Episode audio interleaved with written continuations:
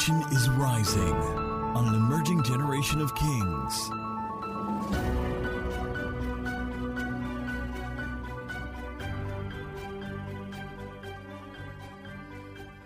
It's John chapter 4 from verse 30, hmm, 34. John chapter 4 from verse 34. If you're there, can you say amen? amen? All right, let's do this together. 34, we'll read all the way to verse 38 together. Can we do it? Can we do it together? Three, two, one, we read. Jesus said to them, My food is to do the will of him who sent me and to finish his work. Do you not say, There are still no, we need to do this loud and clear. We're going to start again. I want energy. I want passions. See you, sir. Let's do it. Three, two, one.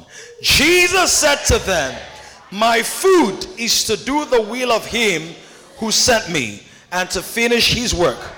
Do you not say there are still four months and then comes the harvest? Behold, I say to you, lift up your eyes and look at the fields for they are already white for harvest. And he who reaps receives wages and gathers fruit for eternal life, that both he who sows and he who reaps may rejoice together. For in this the saying is true one sows and another reaps. I sent you to reap that for which you have not labored.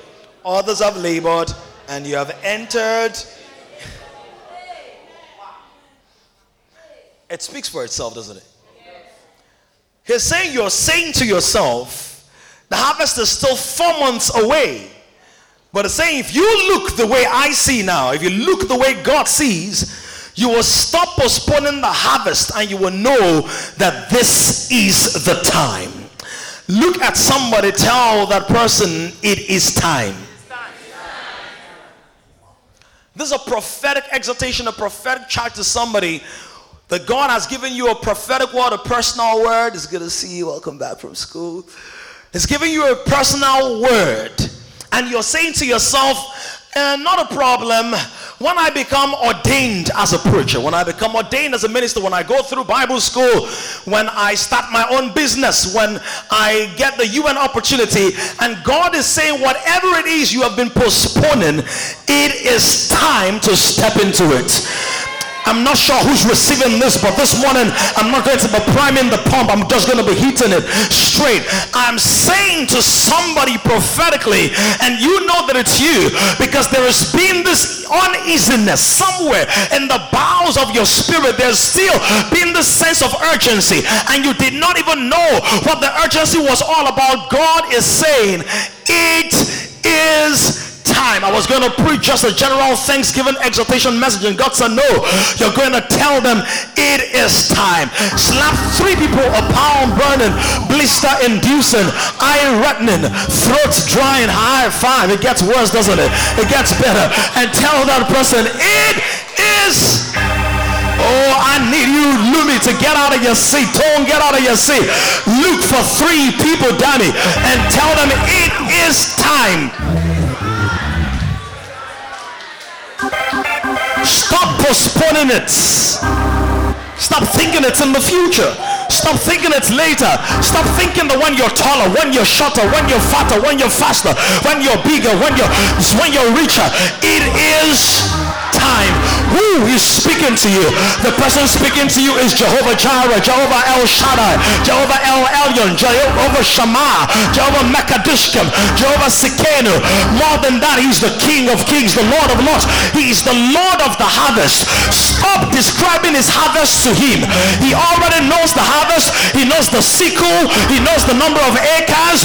He knows your inexperience. He knows that you're thinking to yourself, maybe I need a boyfriend. Maybe I need a man friend. Maybe I need to graduate. And he's saying you've already graduated out of certain things, certain schools that you were admitted into, but you didn't know I was taking you through all along. I already wired something in you, worked something in you, and now it is it is time. It is time.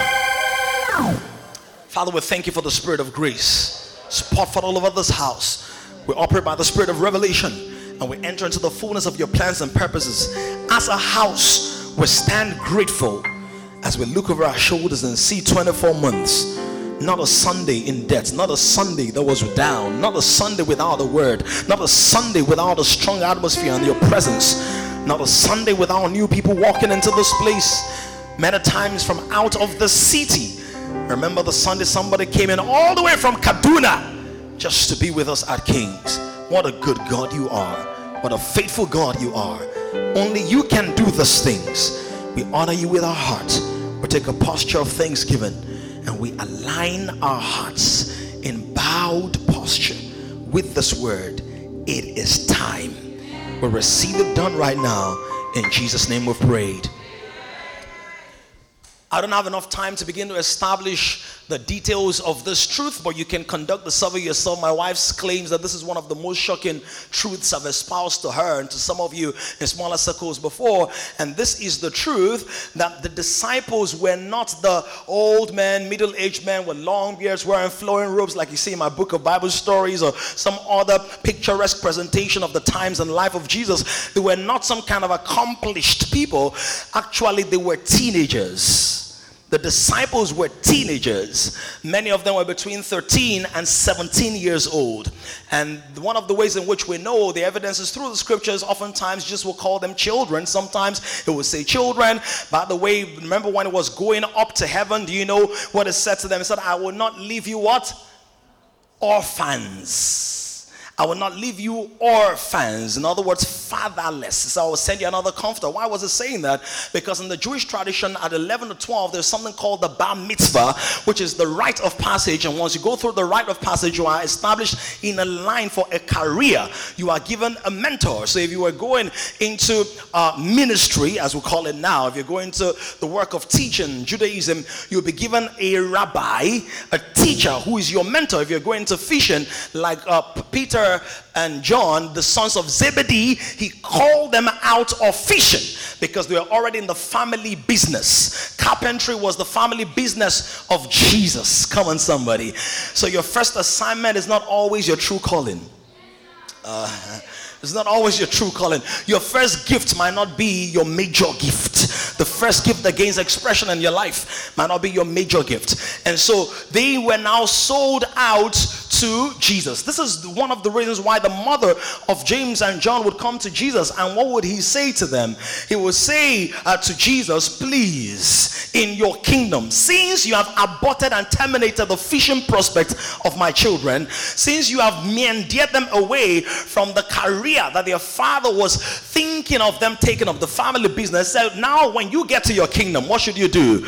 Make them minister of oil and gas, a minister of finance, so that I can sort out their future.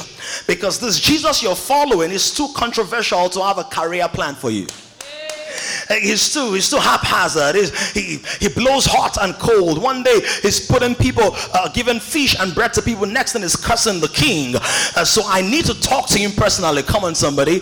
Uh, by the way, many times when we think about how Jesus walked up to Peter and said, Follow me, and I'll make you fishers of men. Many times we think it was just jazz, not juju. Follow me. It wasn't just that instantaneously. The Bible is a companion, but it's a summary many times. It means that he sold something to Peter. He sold Peter a vision saying, You're operating at a level of influence where you're catching fish, but if you follow me, I will turn you into a fisher of men. It was, as it were, a mission pitch, or what people will call in business a sales pitch. The reason Peter followed Jesus was not because there was jazz in his mouth, it was because Peter understood that my life is more valuable following him than leading fish.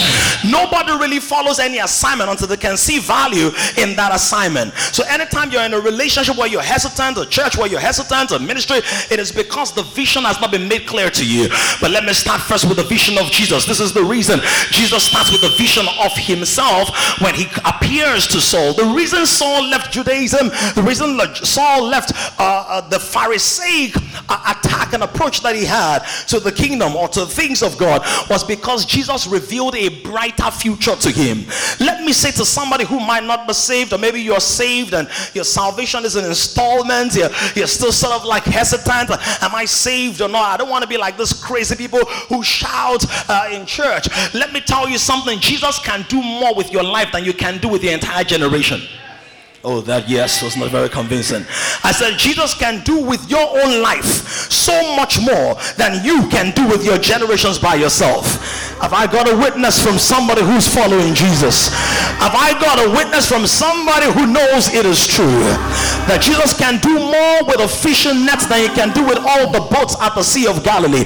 Jesus can do more with your voice than all the record labels in the world can do with it. Jesus can do more with your life. If you're on the brink today and you're saying, Well, I don't get this Jesus thing, this is the voice of Jesus saying, I made your life. I'm in the best position to maximize it. And so there were children, there were young people trying to find their feet. Let me ask you a question. Where were you at 13? Uh huh. Now, mm, has a message. Where were you at 13? You were running secondary. What were you doing? Stealing somebody's Gary from. what were you doing at 13? Tell me. Facebook? Some people on Facebook? Reading novels. Oh my goodness, romance novels. Some of you were playing around, telling lies. Some of you were breaking out of the house, climbing fences. So imagine where you were at 13. You were not fully developed. You were still trying to find yourself. You were still trying to locate what your future would hold for you. Some of you dated boys that you will never look at again. Have I got a witness on that? Oh, some of you didn't, didn't date the boys. Some of you dated girls. Some of you men, you were putting spirit on your chin so that hair will come out. Table. You're looking at you, you got a, a measuring tape. 0.1 cm. It's growing. Some of you were trying to borrow your cousin's watch to look like the life of the part, the watch that glowed in the dark, even though you were not the light of the world. So there were young people trying to find their future and they're on a certain missionary trip. In fact, it's not a missionary trip, they're just walking with Jesus. Jesus says, I'm hungry. And then they go into the city like good children, or good proteges, disciples, and they bring food for Jesus. Lo and behold, he's speaking to a certain woman. This woman is a Samaritan woman. This woman is not from the uh, ancestry of their idolized, if I can use that expression, Abraham, Isaac, and Jacob. Is a strange woman. Well, Jesus speaks to this woman and gives her a brand new future. And that is where our text begins. Where it said, Jesus, we want to buy you food. What's going on? It said, My food is to do the work of my Father. My food, what satisfies me, is to express the virtue the glory, the power of my Father is to impart life to the Father. What satisfies me is good for you to give. Yes, that's amazing. It's good for you to dance. That has its place. It's good for you to sing. But what satisfies me is not your money that you drop in the offering basket. Yes, we need it to fix things and all of that. It's not the dance. Yes, that creates a great, great atmosphere. It's not the music. What satisfies me is that the life of my Father is finding expression in the earth. He says, if that is not done, I'm not satisfied. If my life is not being perpetuated, if my character, if my nature, if my essence is not getting ground, is not redeeming people, is not shaping environments, is not transforming lives, I am not satisfied. Look at somebody say, Jesus wants his life everywhere. Some of you didn't say that with conviction in your voice. Say like a preacher. Jesus wants his life. He said, That's my food. That's what satisfies me. When somebody is saved, when a life is changed.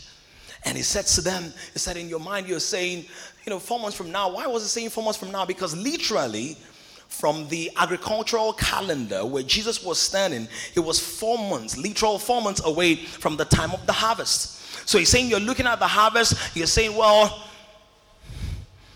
it's uh, four months from now, we'll begin to reap. He was saying to them that you're saying to yourself that we need more time before the harvest. but it said, Look when now the harvest is already white. What harvest were the natural humans seeing? They were seeing the natural harvest, the barley and the wheat. What harvest was Jesus speaking about? He wasn't speaking about the natural harvest, he was speaking about the spiritual harvest. He was speaking about the souls that needed to be saved. He said, when God says, My ways are not your ways, and not my thoughts are not your thoughts, he says, As the heavens are above the earth, so are my ways above your ways, my thoughts above your thoughts. Whilst you're worrying about bread and fish or a job, God is excited about what He's going to use you to do to save lives. Do you know that you carry the hope of nations on the inside of you? Oh my goodness, who am I speaking to? There has to be at least seven people I'm speaking to this morning. Why am I trying to create this tension here? These boys were teenagers.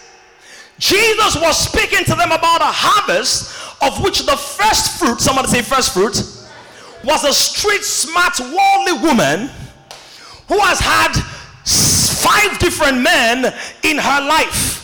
So imagine maybe like a, a 13 year old boy, and Jesus is saying, There is a city that you're going to save. That's the way some of you feel right now. Because God is saying the mission and commission concerning this house is not just for us to have all the scholars and be happy and jump and go to the beach and make waves on the waves. He's saying, Nifemi, the cool did be that I'm sending you to overhaul the judicial system. Let me paint the picture in your mind. That somebody saying, God, my car has become his car. God is saying, I'm using you, I'm raising you to overhaul the transportation system of Nigeria. Hmm. the whilst you're busy thinking, God, I don't have this, I don't have that, or God, there's this people that has not gone, there's a healing anointing that is going to come out of you. That amen is too cold. That amen is too casual. He's saying, Don't say, I'm young. That's what I told Jeremiah. Jeremiah said, Ah, Lord God, I'm young. I cannot speak. Do you know what? Jeremiah was a teenager at the time God was speaking to him. Why is God interested in catching young people? The same reason why the devil is interested in catching young people. In fact, the devil is interested in catching young people because God is interested. The devil doesn't take initiative, he copies God. A pastor who works in a certain company, well, he doesn't work in the company, he works for a branding company that does work for an alcohol company, uh, alcohol, alcoholic beverage company. And he said that one of their strategies to get teenagers to start drinking.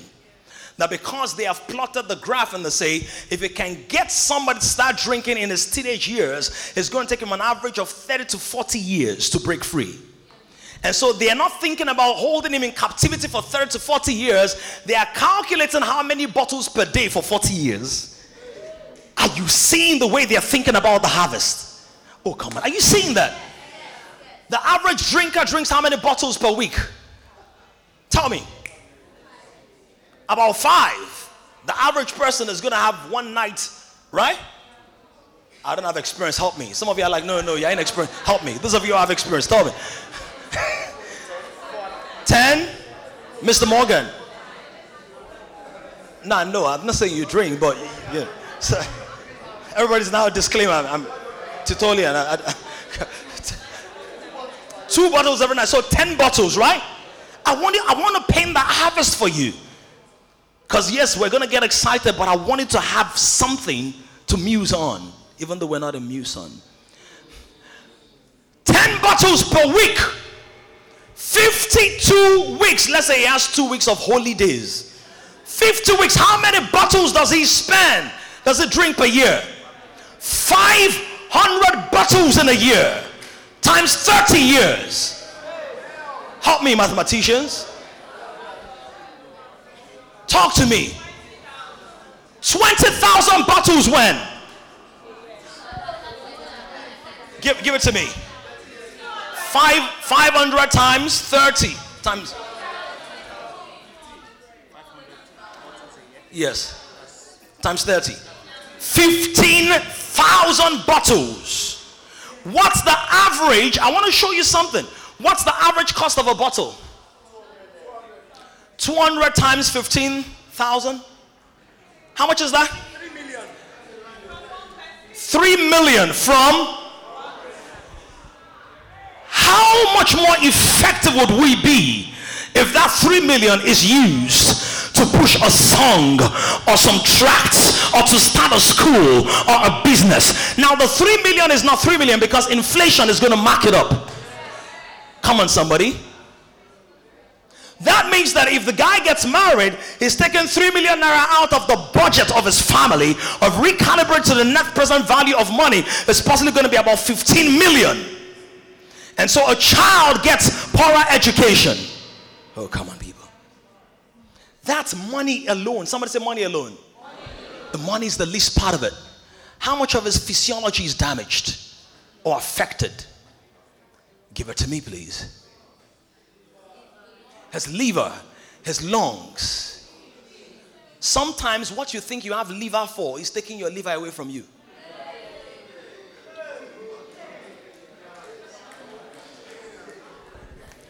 Give it to me. And uh, folks are like, see, that's why they spend a lot of time in advertising it, making it sleek and glamorous. I've seen alcoholic advertisements, you've seen cigarettes, luxury, white pianos, grand marble porch. Come on, people. Look at somebody say, The harvest is there. Say it with more aggression in your spirit. Oh, I know what's happening. Some of you are like, Chai, my father took three million to go and drink. And for some of the young people here who feel like it's cool, it's not cool, it will make you a fool. That's what Solomon says. He said, wine is a mocker. It says it makes a fool of you. That's what it says. Yes, sir. That's exactly what I'm doing. Bring it on. I love interaction. It's great. That's one person. Three million.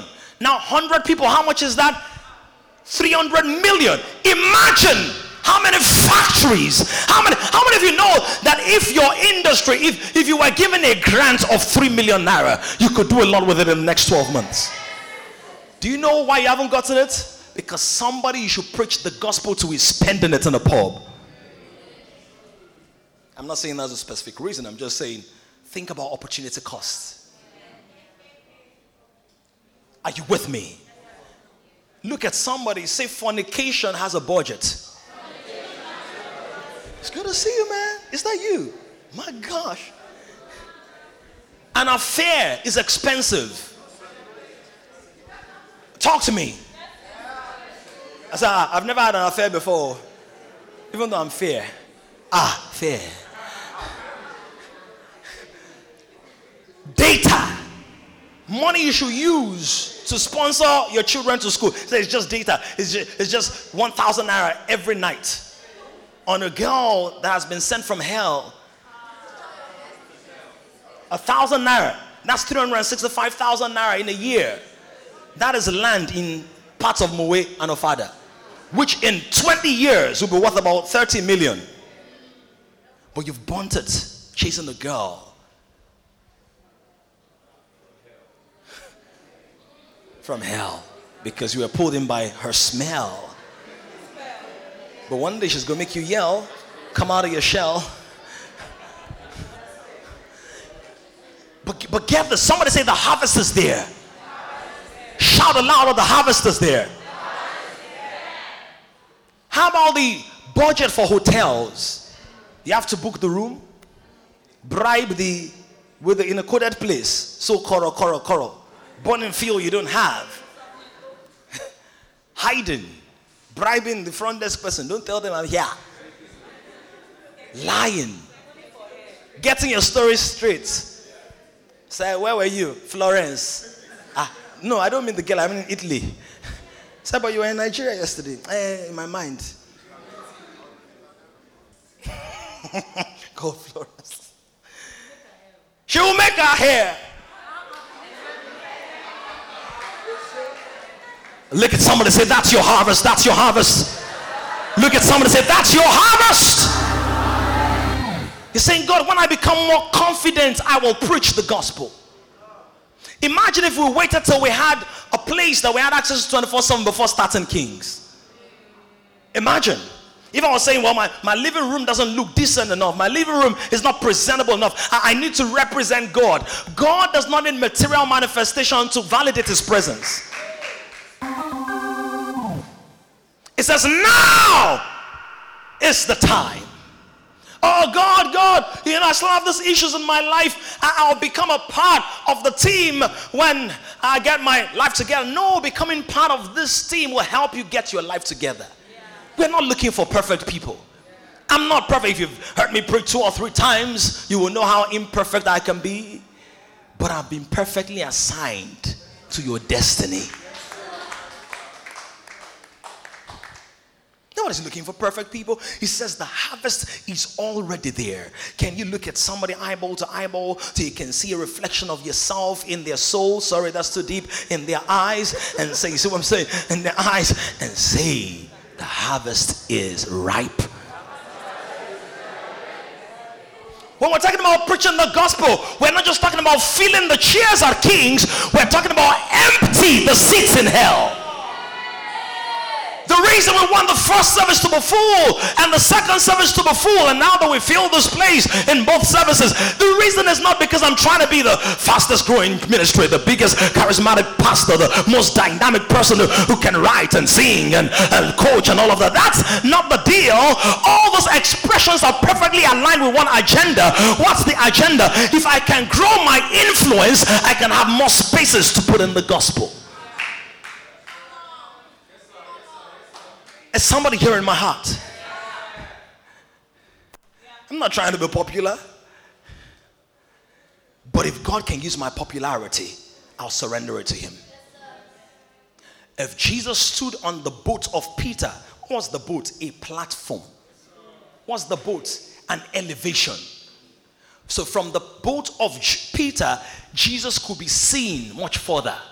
Some of you are not going to be preachers in church but your excellence and finesse will give you a platform in the office that will allow people re- respond to your light and say why are you so calm under pressure? And then that will be the gateway for you to minister the gospel. Is somebody hearing what i'm saying? When you run your dry cleaning business and then your shirt their shirts are sparkling and they say you are different from my old dry cleaner. You will tell them this is good but there is somebody who can dry clean your soul and it does not use any kind of chemical. He uses his own blood and he washes you white as snow. Come on somebody that's the calling of our lives ransom, handsome ransom. They will never ask you to pay a ransom because Jesus has been your ransom. But when you dance the way you dance, it's joy that you are expressing and releasing to the space for a depressed generation to pay attention. Your dance will not convert them, but it will attract them. And when they are attracted, you share the gospel. It is the gospel that saves, not our charisma. But our charisma can be compelling. Do you know something? Because of my work as a coach and consultant, there are many Muslims on my contacts. They forward some of my Christian messages. They like my Christian, by the way, my message is not Christian, they're kingdom. I have enough time to explain. They like it, they share it. They may not understand the details of the message yet, but they like the man who has touched their lives. And based on that contact, now don't look at me as one great, amazing man, and by the grace of God, I'm growing in greatness, but look at you as me to somebody else. What I am to you, you are to somebody else. Oh, come on, people. So, tag. Not everybody might be able to afford your tag price, but you can make them rich and hard for Christ. Richard is his name. So y'all get it. Ibuku, you can be the Ibukun that somebody has been praying for. Do you know what Jesus said to them? He said, Now it's time. he said, Now it's time. Somebody say it's time. It's. Let me give you four or five quick things I will list. Number one, what's, what time is it? It's time for what? It's time for you to see yourself the way God sees you. These boys were like, I'm just an errand boy. I'm just a Jesus boy. I just buy bread and fish. I just, you know, organize the people when a miracle is in motion. Jesus is saying, You guys are not seeing yourselves the way I'm seeing you. The harvest that is coming out of Samaria, when it said, Look and see, do you know what was happening? According to a Bible historian that I studied, that document or that report says that what was happening at the time was that because the woman had gone in to go and get the people in the city, people were beginning to come. And when you see after our text, the, the next verse after our text, he says, Then people came out of Samaria and got saved. So the harvest that Jesus was speaking about was the human beings that were coming out. Somebody say, People are already ready. Lord, if I share the gospel, my reputation will die. Let it die. Paul shows us that when you die to yourself, God can cause your letters to live beyond you. What we call epistles are literally epistles. Epistles are letters, which means that Paul was writing letters. Paul's goal in life was not to be the most read man, but I, I want to argue with you, he's possibly the most read man. Are you following this? More read than Jesus. Oh, come on, people. Even though he speaks about Jesus, but we have more of his writings than the writings of Jesus. Where did he write many of those things? In the prison. They may chain your hands, but they can't shut down your message. Says, see yourself, Paul, not as a prisoner. Do you he introduced himself? Paul, an apostle in prison, but still an apostle. No money, but still an apostle tired, but still an apostle. Single, still an apostle. In Unilag with a carryover. But God will use that carryover to carry you over. Still an apostle. High five somebody. Say, see yourself the way God sees you. Do you know that whilst Peter was busy chopping off somebody's ear, watch this Peter cut off somebody's ear, and Jesus did not cancel the eternal plan of allowing him preach the inaugural message of the church? You don't get it. This is not Peter cutting somebody's ear before Jesus' mentorship. He said, I've been mentoring some of you for about two years. You still do certain things that make me go. But, but I can deal with it. Some of you are laughing because I don't want to look at it where. I'm like, I, we've spoken about this. I taught you this. I modeled this. Now, this guy chops off. Do you know what Jesus, first sermon that Jesus preached, blessed are the meek. Shall never the earth you know, people might not remember all your messages, but remember the first one. And sometimes the last one, right? What's the first message? Blessed are the meek. Cutting off somebody's ear, is he meek? What was the last message? Wash their feet. Serve. Peter said, Don't wash my feet. If, you, if I don't wash your feet, no part. Next day, took sword and cut off somebody's ear. Do you understand? Now, Jesus soon say, Hey, these people are not ready for ministry. Uh, God, let's postpone three more years. Are you getting this? Some of you don't feel ready. That, ah, how can I usher people into church? I, I, I want to join the ushering team. Ah, but I know what I did last year. What if one of the people I'm welcoming, uh, people I, I be, eh, over power. Those are some of the issues some of us have. Can I, can I talk to you? But you're still thinking about yourself. Jesus never said, Look at yourselves said, Look at the harvest. Because if you look at yourself, you won't see the harvest. If you see the harvest, you stop seeing yourself. Whenever anybody becomes selfish, it's because they have lost sight of what Jesus is pointing to. You can see what Jesus is pointing to, you're looking at yourself. Number two. Number one is what? It's time to see yourself the way. Number two, it's time to see the harvest for what it is. What is the harvest? Because some of you are You, you go on Instagram and you see this lady that looks like she's lost a kilogram. 36, 26, 36, statistics. Looking hot like this sticks play. Drumsticks. Yeah? And you're like, oh, what a life. And God's looking like she's a dead soul. You don't look that good on the outside, but your soul is saved. She looks great on the outside, but her soul is dead. And you are admiring a corpse. See the harvest for what it is. It does not matter if he's a billionaire. If his soul is not saved, he's going to end up in hell. And I know hell is not so popular these days, no? People preach grace. See, God is a God of grace, a God of truth. And Jesus said, Verily, verily, I say unto you, many will be outside, but weeping gnashing, with gnashing of teeth. Now, somebody goes like, well, God is a God of grace. See, if sin and its consequences were not so severe, why would God send his son to go through such excruciating pain? Why? If it wasn't that severe, why? Why would he do that? Am I increasing the tension? Oh, uh, I need to increase the tension. Yeah. you need to feel the weight of what we do. Because when you do this, when you understand the weight, your attitude changes. Why do the cigarette, why am I putting? Cigarette producers. I mean, uh, uh, the example I used earlier, alcohol. We, we didn't even talk about condoms. Why do they advertise? Why do they sponsor obscenities? Why do they? Why would they sponsor a show? You know that show on television with hundreds of millions, and then the show that B is going on for. By the way, B is, on, is going to be on television. The governor, the man we call the governor is on a reality TV show. Look at somebody say, That's how star do.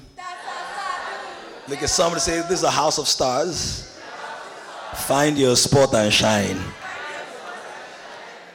And it's amazing how you attract people and you can raise people who are thinking that way. 10 years ago, I was on a reality TV show. It's changed my life. B has been faithful as is in this house. That thing is going to change his life. It's not just going to win, it's going to expose him and we're going to vote. Now, why would they sponsor his show with just maybe I know, a couple of tens of millions and this one hundreds of millions? Because they keep investing in their harvest. Somebody say harvest. Because if I promote iniquity, they will drink when they drink, when they drink, when they smoke, when they use condoms, when they gamble. So see it as when you see humans from today, don't just see them as pretty looking, see them either as harvest or a harvester. A believer is a harvester, an unbeliever is harvest. Stop getting distracted by the frills. Look at somebody say, Are you a harvest or a harvester?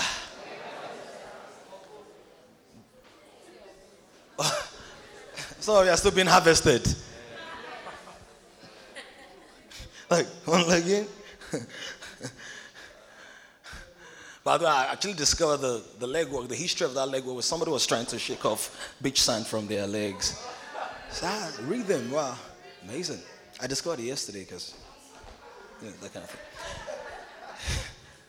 Look at someone say the harvest is waiting for you. Number three, it's time for you to make a decision to become a laborer. Don't be an observer. Don't be a casual person. Don't walk into a, a, church service an hour into the service or 30 minutes. Laborers, do they have call time or not? Tourists can show up almost any time. Look at somebody say, We're not raising kingdom tourists. You know tourists? Ah, that's good. Ah, that's what they did. Ah, they used to be at Banex. Ah, I know them. Ah, they've tried. Oh, ah, fantastic. Some of you, you've the Lord has brought you to kings, but before the Lord brought you to kings, you were in a ministry where you became an analyst. And you're so used to analysis that anytime you join a local church, a local assembly, you wear the analysis cap, lab coat. You know, lab coats, experiment. Let's see how it goes. Look at someone say, make a decision. Jesus said, the harvest is wide. One place says, send the Lord of the harvest to send laborers into his field. A laborer does not think about his mascara. Have you seen a laborer thinking, hmm, Isn't that? Have you seen that? Oh, come and talk to me, guys. Are the laborers concerned about how they look? Some of them have six pack, some even more than six, like. But that's not what they're flaunting. They are concerned about the work. The work. And as long as there's a soul that is not saved, we have work to do. Look at somebody say, We have work to do. I love that energy. Raise the temperature. So we have work to do. As long as people are hosting live events on Instagram and paying girls to shake up their booties, dehumanizing their essence, we have work to do. Our work cannot just be to criticize and analyze and crystallize and publicize by criticizing. Our work has to be to have a countercultural message, which is the blood of Jesus, the finished work on the cross. It's that same message that's been piercing the gates of hell from the resurrection, the time that Jesus got out. That same message was what subdued the powers of Rome. That same message was what men and women were willing to die for. They became lightened fires as they were strung around sticks to light up the potters. Souls were burned. People were consumed by that same message. They laid down their lives and they will tie one leg to one horse here and one leg to the other horse there and they will rip them apart. Lions will eat them alive. Sometimes they will drag them alive on their backs all across the rough roads of the Roman Empire until their flesh became flayed and their skin was skinned off. People died for that same message. We cannot be casual with it. We cannot be ordinary with it. We cannot be complacent. We cannot be cold. We cannot just dance and party. We must have our hands on the plow. We must give to it. We must serve for it. We must sweat for it. We must identify. Jesus said, if you are not gathering with me, you're scattering. You must decide today. Either I'm a laborer or I'm not a part. You know what Jesus said? He said, I would rather that you are cold or hot. He says, lukewarm stuff, I don't do. Ask my wife, she's known me for about 11 years now. You've known me for how many years? Eight, nine? Do I do lukewarm stuff? Lukewarm. I don't do it. I don't do it. I'm either there or I'm not there. If I'm not hot yet, I'm asking questions and I'm asking the people who can answer the questions. What about this? What about this? What about that? So if you're in this house, either you're hot and burning or you are in the process asking questions how does this work? How do i serve? You can't be casual. This is not the house for casual people. Bless the lord for hundreds and thousands of fantastic churches that are very great and doing amazing things. And some of them might have room for lukewarm people. But look at somebody say we're not lukewarm here. There is no lukewarmness. There is no passivity. There is no apathy. There is no let's see how it goes. We are raging fire. We are burning flames. We are moving wind We are a gust of divine glory. We are a wind from heaven. Who am I? I, I thought I was going to have people respond to that. We are passionate, intense. This is what we're doing. We are raising kings. And it's not a casual assignment. If men can run to the embassy for visas, disgrace themselves at parties for jollof rice, why will I not embarrass myself for Jesus? Why will I sachet.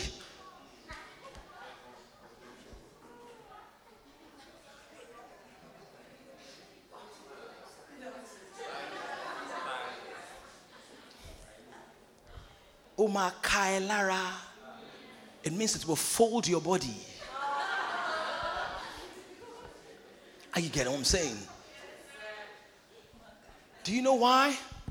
Because if you are cold and casual, you are contributing to the rot in the generation. That's the truth. That's the truth. And if you're cold and casual and like, okay, maybe I don't belong to this house, maybe you should go to the house because the Lord's army is in divisions. I said division is not in division or disunity. I mean their ranks. That's what Joel says. They will not break their ranks. That means that not everybody is called to the same ministry. Are you hearing what I'm saying? But I believe that some of you, this is the word you needed. You needed somebody to challenge you. You needed somebody to poke you. You needed somebody to incise you and say, Stop doing back and forth here and there. Elijah said, How long will you vacillate between two alternatives? This God is God. Let him be God. Serve him. If Baal is God, or the idols of your heart, or the longings of your soul, or the ambitions of your history, or the suggestions of your generation, then go and serve that. But if God is God, be a laborer. Paul says, Do not be slothful in business, but fervent, serving the Lord. Look at somebody and tell them, I'm a laborer. If you are not a laborer, don't lie. But if you know that this word is the conviction you needed, some of you were just on the edge. You're like, should I join the service team or not? Should I do master life or not? Should I? I don't even know what master life. Should I ask questions or should I be doing my own jejalization? Jelenkism. So I need to cross over. Some of you just crossed over. Congratulations. Because I'm going to close with this part. Do you know what he said to them? He said that this labor, I sent you to reap that for which you have not. Others have, and you have entered into their. Labor. The labor that you're entering into is not the labor of planting, it's the labor of harvest. In other words, what God is saying, and He says this, He said that He who reaps, what does He do? And what's the fruit for eternal life? The souls and the reward you will get where? But what are the wages? What are the wages? Now! God is saying that when you engage in labor for my kingdom, not only will you gather fruit for eternal life, there are wages here. And let me tell you something. I was telling my wife yesterday or two days ago, we are on the way somewhere, and said, You know, it, it, has occurred to me that for the last 11 to 12 years, I have not been on a salary except when I was a missionary, and that was statutory because I needed that to have my papers. I said, I've not lived on a salary for 11 to 12 years. I've lived on honorariums and divine gifts and investments and proceeds, and I'm a living witness that God pays well. By the way, I've not taken a loan since 2008. Because what does God say? He said, I say to you, I send you to reap that for which you have not labored. Others have labored and you have entered into their labors. It says, The person that reaps this harvest, you will have wages. Oh my God. Do you know what some of those wages are? Cars that you won't have to buy Oh, some of your amen is too low. Oh, you didn't hear what I said. This is God. This is not materialism. This is what God is saying. I will show you. Can you give me Mark chapter 10, verse 30? As I begin to wipe it up. Wipe it up. Round it off. Mark 10, verse 30.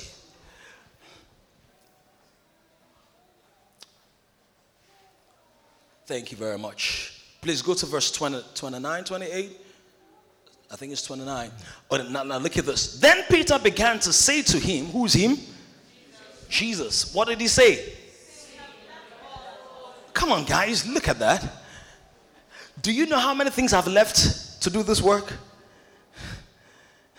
Do you know how many things she's left? As in, my wife, I've altered.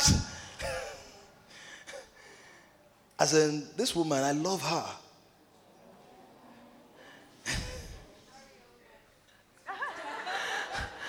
I've loved her before I married her.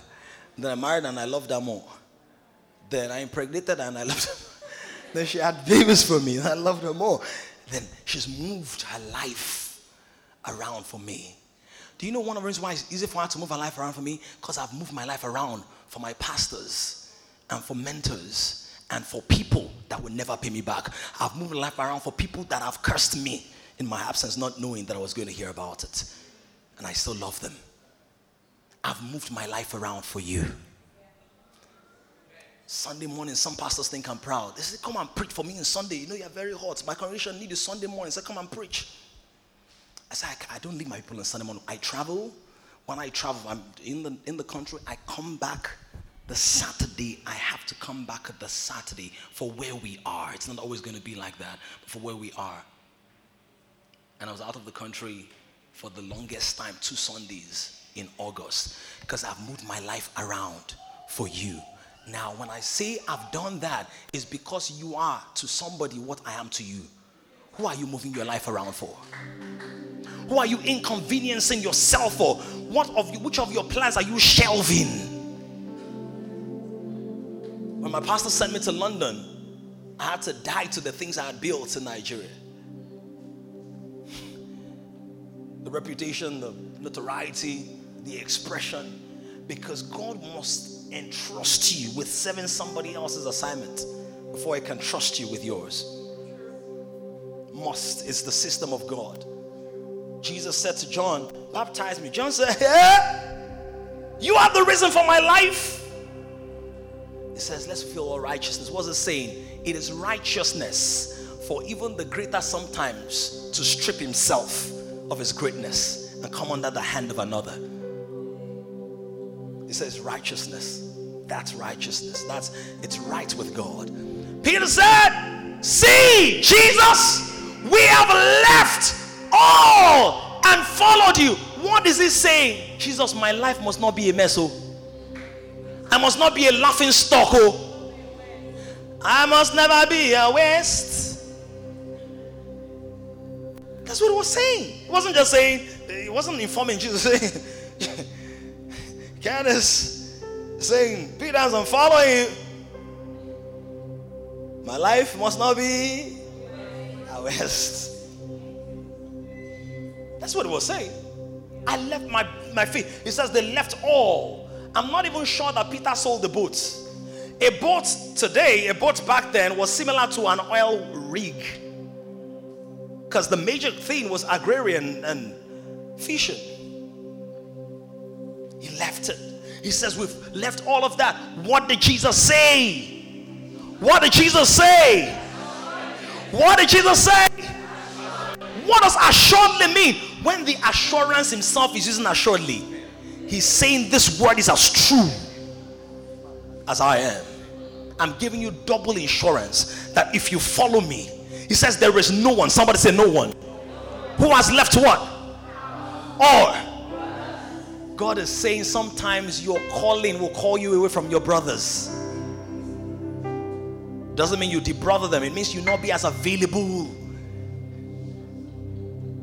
Are you hearing this? My brother, before he relocated to Canada many years ago, about three years ago, four years ago, now related to Canada, he was living in Lagos. We used to see four times or three times a year. I was in Lagos, he was in Lagos, three or four times. One of the times would be in Ibadan when we meet at home.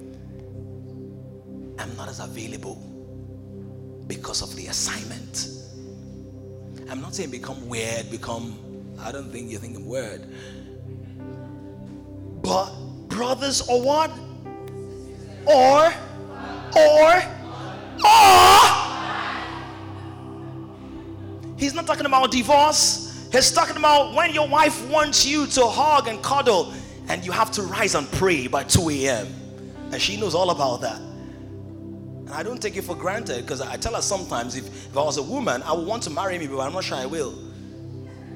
I'll, I'll really love me, I'll really admire me, but I'm not sure this guy, you're too, you're too like into this kingdom thing. But she's seen me make those adjustments, and so it's easier for her to make it. She's seen the Lord bless me through these adjustments. Are you following that? And so she sees that, that it's a it's a pattern. He says, the people who have left house, who have left brothers, who have left sisters, father, mother, or wife, or children, or for my Number one, anything you are leaving, let it be primarily for Jesus. Not because the pastor called for it, not because society thinks it's right, but the second part is for the gospel. Sometimes you will enter into a, a ministry and see a need there, or there might be a call, and God is saying that you're doing this for the gospel. What did Jesus say? He said, Who shall not do what? Next verse, please. Who shall not? A when? When?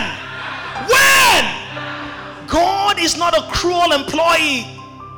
He's saying now, when? In this time, He will reap a hundredfold of what? Houses and brothers and and how many of you found your brothers at Kings? How many of you are closer to people at Kings than you are to people at home? That's what it's talking about. Notice it didn't put wives there. You won't reap a hundred wives. So I've given up wife. Ah, hundred women. Shakiti Bobo. Say that. There's no wives involved. He said that they're reaping this life, children, so spiritual children. So there's some of you call me pops. That's what he's talking about. Spiritual children, you will reap them a hundredfold. And but with what? It's part of the package. You know, somebody said to me that she God when she was all about kings, just amazed. You know what the what the family member said? Who don't want to for any kings here? Say, I want to for me jail, moko jail, moko jail. What it means is like they've put some portion in a food in, in a meal for you. Say, ah, yeah, so they give me a portion. I've eaten it. I'm in love. Because the people that Jesus rec- recruits, it's a call to an addictive, compelling. Paul says, Woe to me if I preach another gospel. Woe to me. If I stop preaching the gospel, I'll, I'll preach it in the posts, I'll preach it in the song, I'll preach it in the training. I can't stop. It says, And in the age to come, what will they reap? Does this sound like John chapter 4? He said that he that reaps, he gathers wages and gathers fruit for eternal life. So the wages are the hundredfold. Wages are installmental benefits that are dispensed to you as you do a certain work. Some of you, this month of October, the Lord will give you wages. I pray that as our second anniversary, apart from this property we've been blessed with, for as many as have been faithful, consistent, persistent, standing with us in this house, this month of October, you'll receive something special. It will be something distinctive. It will be something transformational. It will be something exceptional in the name of Jesus. Finally, can you read that line? But many who are will be and do you know what that means? Some people who are the first to join kings, they'll be the last to commit. Some of you are joining today. This is your first time. You, you've said it. This is my house. That's what is part of what it's talking about. That's not the entirety, but that's part of it. There's a story of two sons in the Bible. The father sent the first one. That first one said, Ah, I will do it. I will run after it. Initial gra gra. You know, when you get in leadership, you give people time to prove their loyalty and their commitment because everybody can respond at the first call. Isn't that so? Oh, talk to me, guys. Everybody can. Ah, we are the kingdom generation. We love God. Everybody can do that. But character doesn't hide for too long. It shows up. My friends come into this place and you hear a story. Tom has known me for how, how long have you known me? 15, 16, 17 years? Thereabout, early 2000s in Unilag, right? Have I become different? Have I been consistent? I'm asking, have I been consistent? I didn't emerge from the blues. This is not an act. This is not a show. I'm not trying to impress anybody. I don't even need them. I'm, too old for that now. You know, at some point in your life, you just know that you're too old to be pretending. What, what, what I was get on with it and live your life right. To old for that. It said, but many who are first will be last, and many who are last will be first. Some of you are the last to get saved, but you'll be part of the leadership of this house. And there's a calling on maybe a charge to those who already feel I'm at the forefront of what God is doing right now. Let me tell you what, the next six months, the look of this house will change. The Lord is bringing new people. It's not a competition or a contest, it's about you finding your place and being useful. So, when we move to the new place, there's more room. And we'll give you the timelines for that. So, we're likely still going to be here for another two months because we need to touch it up and fix it up and do all of that. But I want to make a call today. The first call I want to make, and I know, you know, this is not a celebration message, right? But we need to remember the reason we're celebrating. Do, do you get? It says that in the days of Noah, people will be drinking and eating. Drinking and eating as a way. Solomon says, the house of sorrow is better than the house of joy. Why was it saying that? It wasn't a sadist. It was saying that the house of sorrow allows people to reflect and to understand the reason for life in the first place. I want to assure you, and I made this promise. Some of you have been with me for two years. I said to me, if you're with me for three and a half years, and B is a testimony, my wife is a testimony, Uche is a testimony. And when I say testimony, people are already beginning to walk quarter, and there are many, many other people. I saw Cooper's speakers yesterday as a part of his DJ business. I know when he used to borrow turntables and all of that. I said to them, if you follow me for three and a half years, I can't guarantee if you jump ship and I can't say stay for three and a half, you know, it's a free word, but, but I can promise you something. If you follow my leadership, my teachings, my training for three and a half years, you're going to become a leader in your space. It's a promise. It's something I sought the Lord with, and He gave me a template on how to transform my life forever for three and a half years. So Jesus did it, and He showed me how to do it. I can also guarantee that if you jump in, you jump out, you jump in, you jump out, that's like beans that you put inside hot water, you bring it out, put it out. Up. I can guarantee that. Consistency. Stay the course, steadfast, immovable, always abound in the work of the Lord.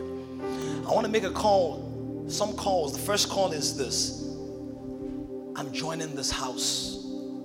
I've had questions. I've visited once or twice. I've, I've visited. My friends are all hypey about it. I wanted to be the first of people to stand. Even if you've told me that decision maybe in the last one or two, two weeks, I wanted to join the people who are standing. Like I'm, I'm planting myself. You told me two weeks ago, stand. Planting in this house. Joining. You told me last week, yeah, I want. If you told me last week or this week, it, it doesn't matter if you're visiting, but you're saying, I like this. This, maybe I don't like the sobriety of the message, but I know this is the truth that this young man is speaking about. I, I want you to stand, join me. Thank you, my sister. Thank you, my brother. Join in this house. I don't want to visit. Thank you. Thank you. Thank you. Thank you. Thank you. Come on, let's celebrate. Come on. I know you from Instagram land, Facebook land. Thank you. Thank you. Remain stand. Come on. I, I thought you walk. Give them a warmer welcome. I don't want to be a tourist anymore. I don't want to be a tourist anymore. I don't want to be a tourist anymore.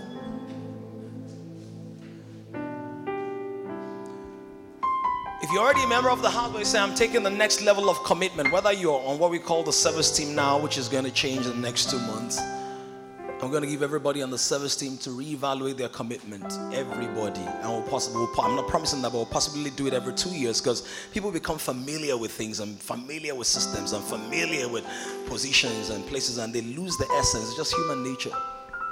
Maybe you're on the service team or you're not yet on the service team, you've been in the house regular, consistent. like, Pastor, I want to join you in reaping the harvest. I want to join you getting proceeds off the streets, training people, equipping disciples. I want to join you in giving up lands and houses and mothers and children and all of them want to join you. Anybody like that who's joining us this morning? Stand. Taking the next step. Taking the next step. No pressure. It's, it has to come from your heart. Whether you're on the service team or not whether you're on the service team or you're like, I'm taking the next step, taking the next step of my commitment.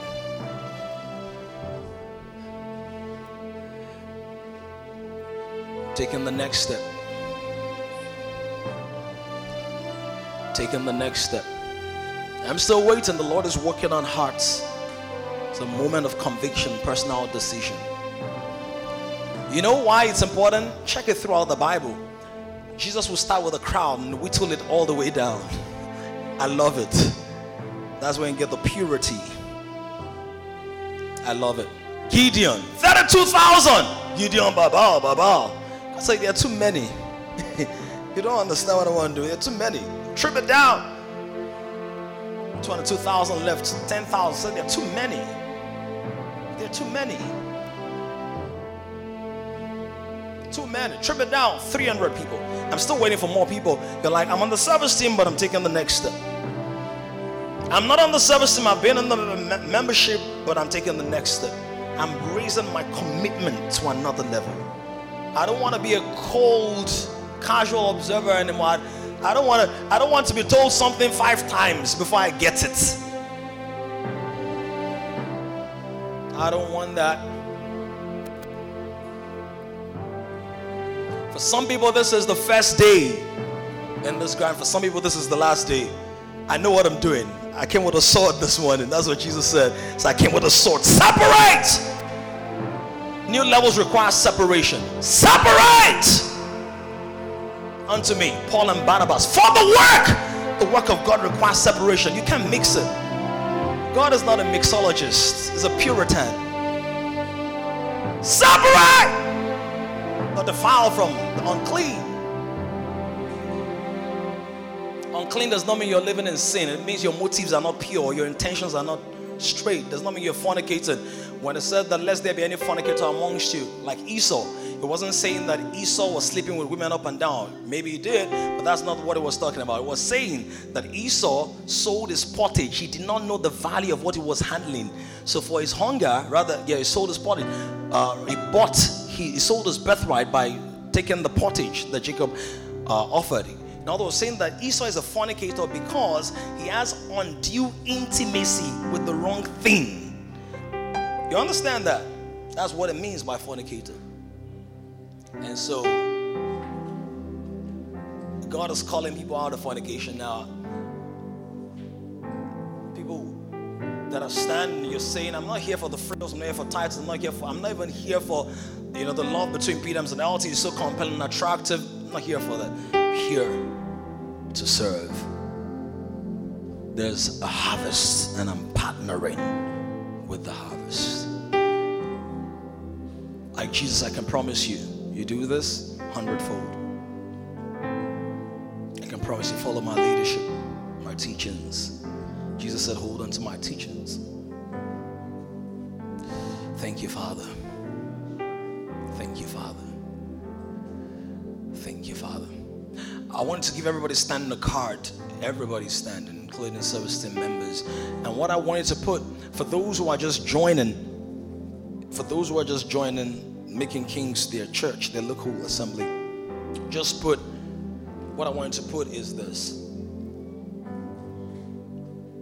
Joining afresh, as in joining afresh. If you're already a member of Kings, join the service team, increasing your commitment, just put next step, taking the next step, taking the next step so we can have differentiation. Zobalanda Uskala. Quickly do this, and then we'll just go into a final session of Thanksgiving.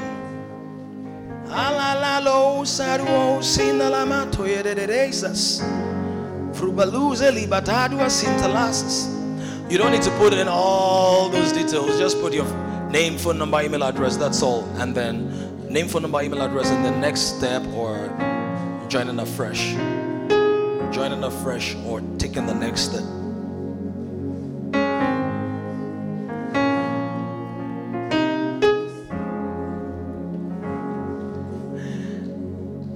Gotta take the next step. It's not a walk if you are standing still. You're not, it's not a walk. It's just you're standing. Walk means that you're taking the next step. You see that? A walk requires steps. And some of you you're, you're seated because you're thinking, ah, I don't want to commit to. So I was telling the story of those two boys. The first one said, I'll do it, I'll do it, I'll do it. Second one says, I, I won't do it. You know who eventually did it? The one who said he won't do it. And the one that said he would do it did not do it. Start anything, right? Start anything. Within six months, some people will come and say, I'll be with you forever. Give them another six months, they will not be there. Some of them didn't have bad intentions, they just got into a bad situation they didn't envisage.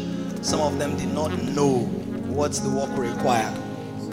And some of them had negative intentions from the onset. So I'm used to separation. In fact, I couldn't be here without separation. You see, Paul says, God who separated me from where? My mother's womb. Even twins aren't born at the same time. Separation is key to progress. Is is very key. Separate the wheat from the chaff, separate the clean from the unclean, separate the vile from the pure. Separate it. I came with a sword, faith. Came with a sword. Jesus said, I didn't come just to smite. I came with a sword to separate. now, I'm, I'm excited about the separation. The mixed multitude cost Israel a lot of problems. The journey would have been 11 years if it was pure breed. It took 40, sorry, 11 days. It took 40 years because of the mixture. Their faith was not pure,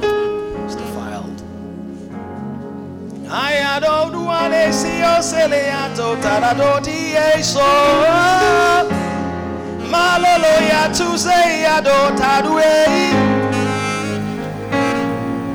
A new beginning.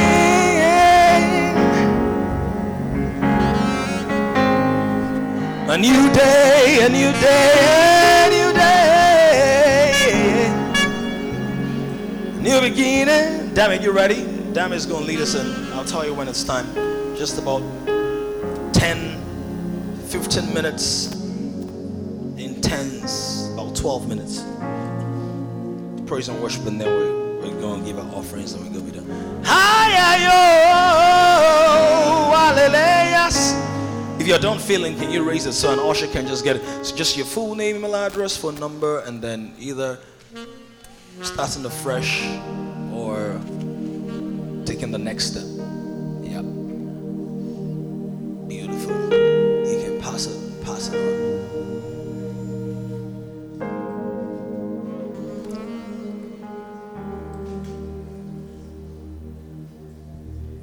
Pass it on. Glory to God.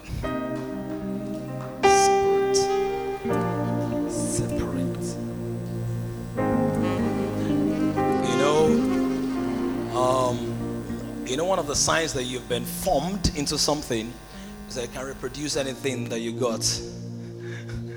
if you get what I'm saying. What I mean by that is the Lord has helped us move from 10 people to about 200 people. Membership on database about 300. But we're talking about people that come in two to three times average in four weeks. You have about 200 regular people in that in that space. From 10 to that number. I don't mind whittling the service team to 20 or 30 or 40. I don't know how many people, but we'll reproduce it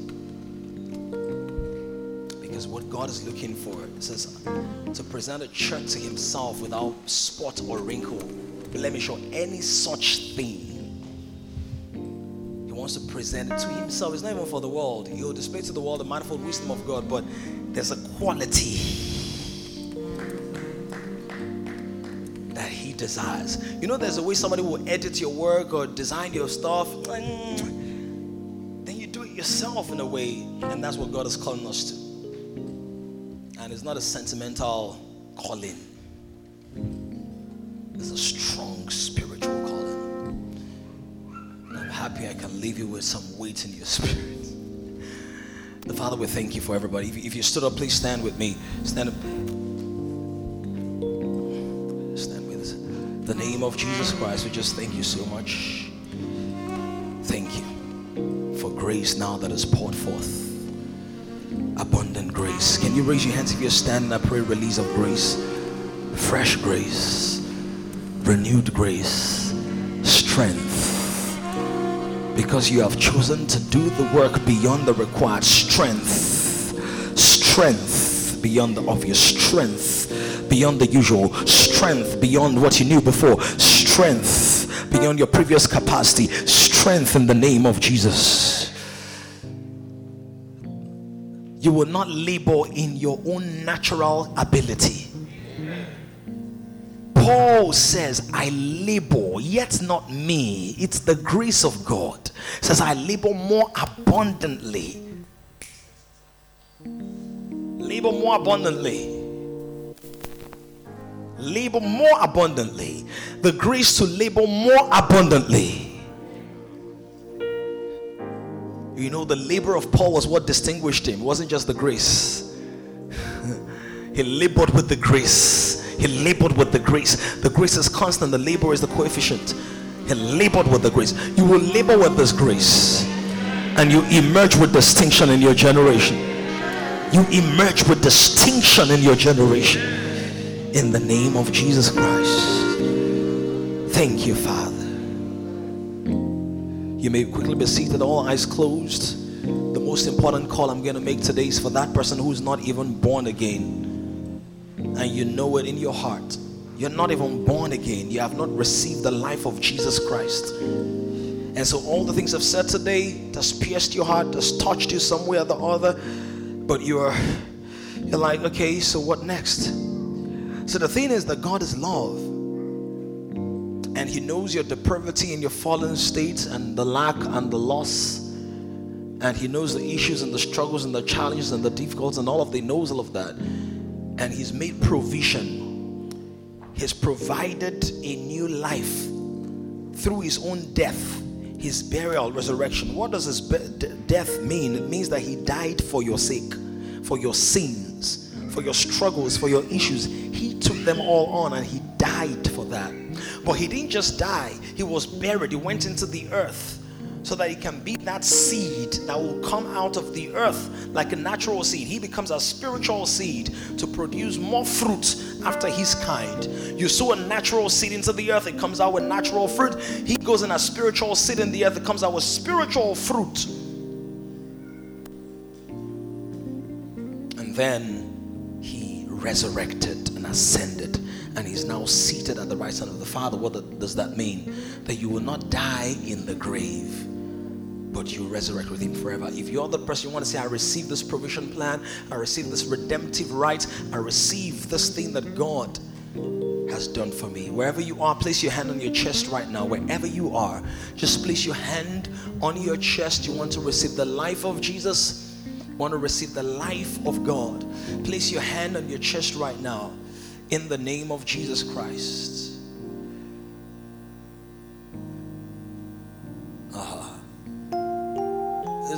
To be shy. There's no time to wonder, you know, who's looking at me. That, that person is actually not that important in the grand scheme of God's agenda for your life. Everybody, let's say together in the name of Jesus God, I receive your gift of salvation. I believe in my heart that Jesus Christ is your son that he came to the earth for me. He died for me, He resurrected for me, and I believe in him. Therefore, I am now one with him. Thank you for forgiving me of all of my sins. Thank you for washing me white as snow. Thank you for the joy of a new beginning. Thank you because my name is written in the book of life. Thank you, Lord. Give you praise and glory, God. Jesus' name. Can somebody celebrate God? Can somebody celebrate God with more energy, with more life? The word says, when a soul is saved, there is rejoicing in heaven. Glory to God The generation is rising on an emerging generation of kings. To join this growing community of kings, visit www.kingdomcentral.org and send your full name and email address to 0908 123 4566. One more thing someone you know needs this. Kindly share this how.